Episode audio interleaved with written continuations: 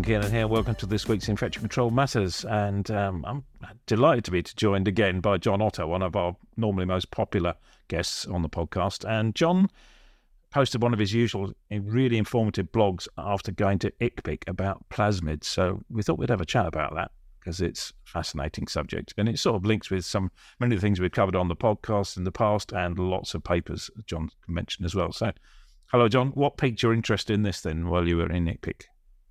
Uh, hi, Martin. Uh, nice to be back. Um, what you can't see, those listening, is that I am currently in a greenhouse. So if I sound like I'm perspiring, that's because I'm perspiring. So you'll have to forgive me if my train of thought gently slides away into the sunshine. I can see um, it if it I'm helps. At, yeah. yeah. I'm not actually in a greenhouse. It just feels like a greenhouse. Yeah. So, what piqued my interest in this session at ICPIC? ICPIC was great, by the way, in Geneva. Um, Geneva's lovely. I'm pleased it was a short stay um, because otherwise I would literally have no money. No. It must be one don't of the most expensive cities on the planet. No, no don't buy anything. No. Definitely don't buy a gin and tonic. Um, so, what piqued my interest in plasmids and plasmid transmission? Obviously, uh, carbapenem resistance and carbapenemase genes are a major concern for anybody working in infection control. Um, if you haven't had outbreaks of them already, then then they're coming to a hospital near you. There's no doubt about that. Um, it, it's a really complicated area. So MRSA, C. diff, it's child's play. They're very straightforward microbiologically in that you've got a single microorganism, and in the case of MRSA, a single resistance gene, and in the case of C. diff, a couple of toxin genes that are the problem when we come to CPE, we call it one acronym, but it's actually a whole microbiological zoo underneath that. We've got 10, 15, 20 species of bacteria that can be CPE. And then we've got the big five carbapenemases, but lots of other minor players as well that can make them resistant to carbapenems. So it's a really complicated area to begin with throw in the idea of potential plasmid mediated spread of carbapenemases between different species of bacteria. And honestly, Martin, it wrecks my head from yeah. an infection control. I mean, that's the tricky bit, isn't it? Because, you know, going back in my day, you'd be keeping an eye on the organisms, and maybe eventually you got something like ICNet, which would pull up, oh, there's a couple of Citrobacters here with a similar pattern or something like that. But here, you could have an Enterobacter one day, Citrobacter a couple of days later, then an E. coli, uh, then a Klebsiella, and you're thinking, oh, there's no problem here. Okay, man, they're, they're all a bit resistant, but actually, you yeah. actually you have an outbreak, but it's not quite so easy yeah. to spot it. That's the problem. And yeah. I know that's that, yeah. was a big issue in North Manchester a few years ago. Yeah, and and just this to step back and and think about the biology a little bit. Hmm. With within the CPE world, you can have clonal spread, so that's where your same bacterium, same carbapenemase, spreads from patient to patient in a more traditional way. We know all about that. We know how to deal with that. We're not very good at necessarily dealing with it effectively, hmm. but at least we can get our heads around it. So we yeah. know that if we screen patients, if we isolate them, clean the environment, look after the drains and the water, then we've got a good chance of, of reducing transmission.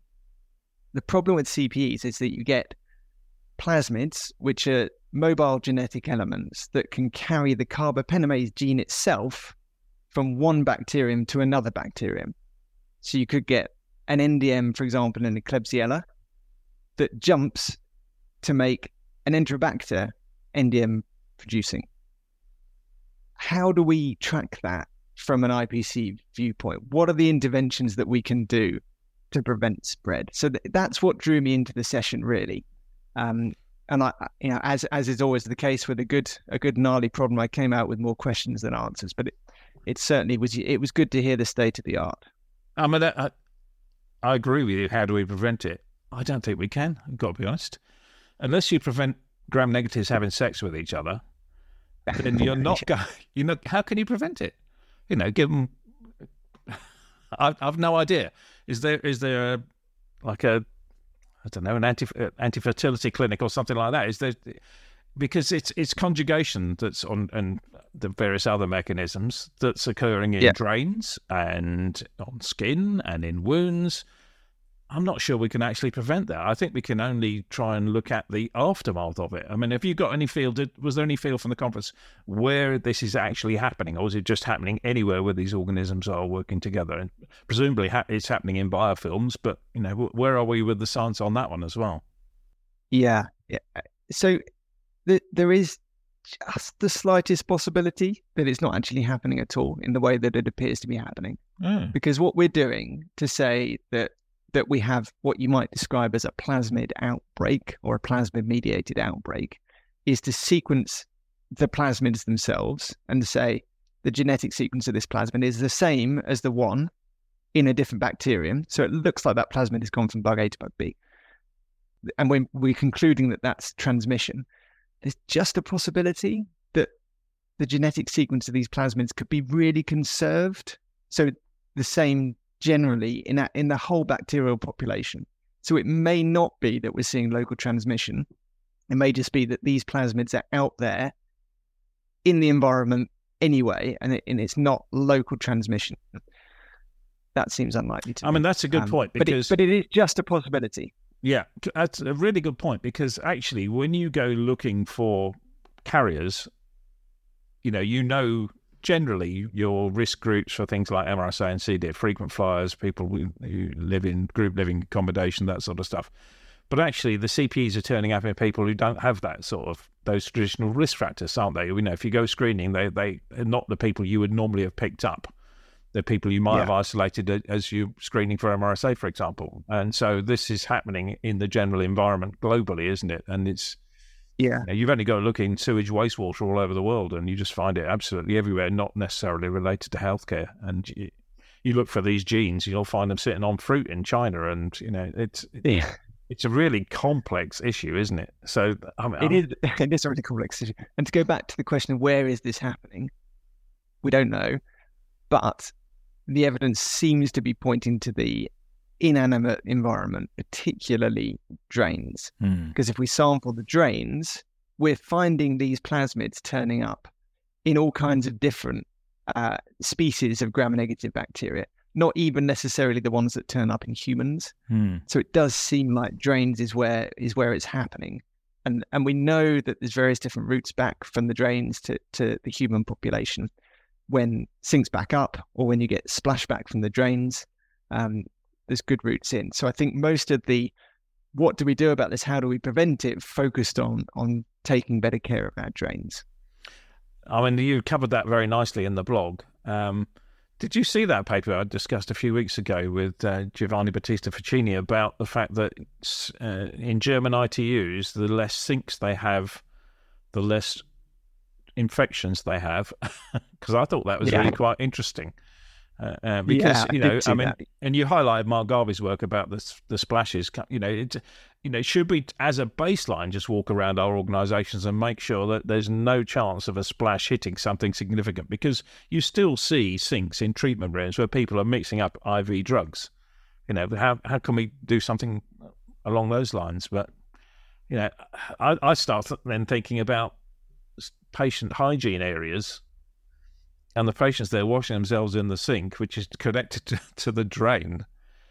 Yeah, and there's a reasonable chance that while they're washing themselves, if they if we use the sink in an ensuite, they're going to be washing themselves in whatever's down that drain. You know, there's likely to be contamination coming back up that system as well, isn't there? I mean, it's. Uh, then you start going, well, what the hell do we do we do here? Yeah. So, in terms of what do we do, I think the first thing is to be open to this as a as a possibility mm. and to begin to take the, the baby steps towards sizing the risk. I mean, some really clever um, and detailed genomic studies that were featured in this session at ICPIC from Singapore suggested that plasmid mediated spread of carbapenemases was almost the majority of transmission events in their data set. That's what it looked like mm. in their huge data set of saved CPE from from several different sites in Singapore. And what was really interesting is that they then looked at what happened when they did a national infection prevention control program on, on a national level and what impact that made in, in their data set genomically. Mm. And fascinatingly, and, and not not unsurprisingly, given what we're talking about, the clonal spread, so the same same bacterium, same carbapenemase, began to reduce in line with this intervention, Mm-hmm. but the plasmid mediated spread continued to rise. Yeah. So that provides some epidemiological support for this genetic um, phenomenon that plasmid mediated, mediated spread is is a real thing. And if we don't change the way that we look at it and begin to change the way that we manage it, it's going to begin to compromise our effectiveness as an IPC program if we only focus on the same organism, same uh, carbapenemase transmission. I mean, has it made you think about what you're going to be doing at work then in your day job, which is running a big team of several hospitals? Are those sort of things you're thinking, okay, maybe we might need to think about this, this, and this? Yeah, it absolutely does. I mean, what what is our case definition at the moment for a CP outbreak in England? It is you have same bug, same gene, linked in time and place. And what we're going to have to begin to do is say any bug, same gene, linked in time and space. Hmm. So when we have a NDM citrobacter during a time period when we have a Klebsiella NDM outbreak, I don't think we can anymore say, well, that's definitely not related. We have to begin to say, well, maybe that could be related by plasmid transfer. How many organisations could do that, though, Jon? Do you think? In well, everybody could do that. In ter- everybody could do that in terms of the case definition. Yeah. But I think what's really important to me, and this is an applied research need, is is really sizing that risk, because what it will end up doing is is sort of reducing the specificity of our outbreak definition, Hmm. and it will mean that that some of the the organisms that we're including in our outbreak are actually not related. They're spuriously linked, and then Mm. we begin to expend some of our precious resource on the non-outbreak isolates. We run out of single rooms, we run out of staff time, we don't have enough time for education, and the outbreak goes on for longer. Yeah. On the on the other hand, if our outbreak is not sensitive enough at outbreak definition, and we we leave out the the plasmid mediated transfer altogether, then we run the risk of outbreaks propagating because because our intervention's not focused on the right things. Can we do this fast enough, though, Jon? Do you think? I mean, you know, can we get this information about we've got a particular gene kicking around quickly enough to actually intervene, or is it we get this weeks later and that was interesting and half the patients are gone and who knows where it's gone from then? I mean, you know, we're we're certainly not in the real time whole genome sequencing era that a couple of people in the world are in. Yeah, and and even if we were, real time whole genome sequencing is based on short read sequencing. So the newer sequencing technology does lots sequences lots of little bits of the genome patchwork patchworks it together. That's not a word, just made that up. Yes, it's a good word though. Uh, thank you. And make some inferences about genome structure. To do a proper job, you need to do long read sequencing, which takes a bit longer. Hmm. So I don't think we'll we'll ever, certainly not anytime soon, have that information straight back to say yes, that plasmid is linked in the same way that we might be able to say that organism is linked with with current typing methods. But I think we could look at some data sets we have with a new with new eyes and begin to say let's have a look at that Citrobacter NDM and see whether that NDM plasmid is the same as the Klebsiella plasmid that we that we talked about earlier. Hmm. And then if it is, then then we begin to say, okay, what do we need to do differently here? So, what was your biggest take-home message from it, really? Then, because you know you've you've highlighted a number of points in your blog, which I'll link to if if there's anybody on the planet who hasn't listened already yet. Um, but you know, the what's the big ticket item for you then? Because there's a number of things we could be working on. So plasmid mediated carbapenemase spread has been a theoretical risk for a long time. Hmm. Um, I think it's becoming uh, really difficult to disregard it now, and I think we probably do need to be a bit more active in our wider surveillance of carbapenemases in different species during an outbreak period. And a local action, do you think, for the average infection prevention team sitting in the district general, where they thinking they might have something going on? Is there anything Yeah, I think, you could recommend? I think keep keep all the isolates definitely. Yeah. Um, don't disregard those non-same organism carbapenemases too quickly, um, and consider that they actually might be linked and might be involved in the transmission dynamics. Yeah. So it's open your mind So a that- bit, isn't it? Really? Yeah.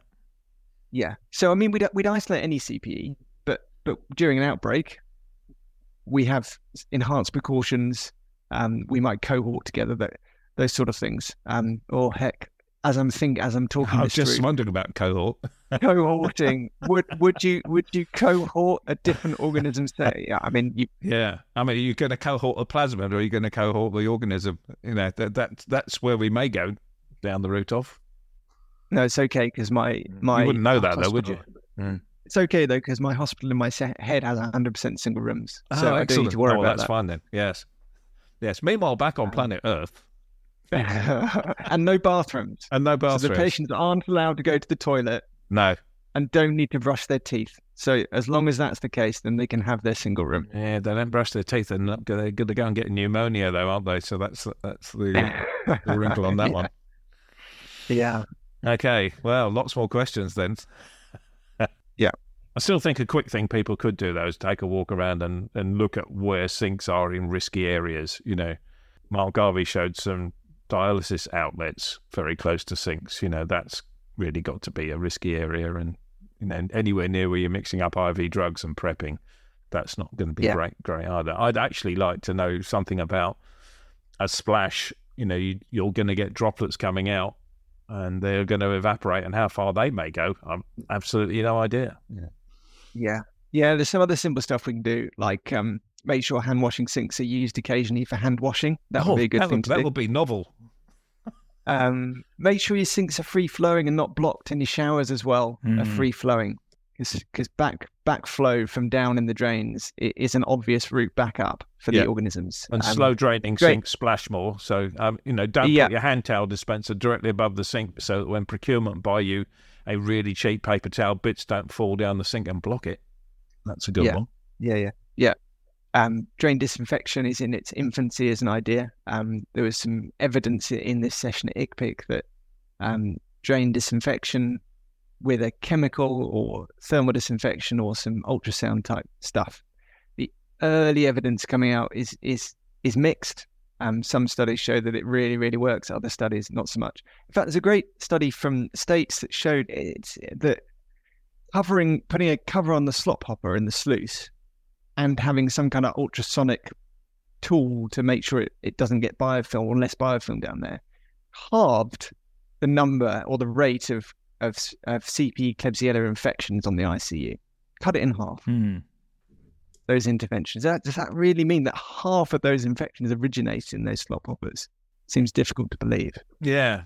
Hmm, interesting. Somebody's then got to maintain it all, then, though, haven't they? That's you know, once you start putting in mechanical heating, and I've seen heating systems that boil up your trap and all the rest of it, and it's Yeah.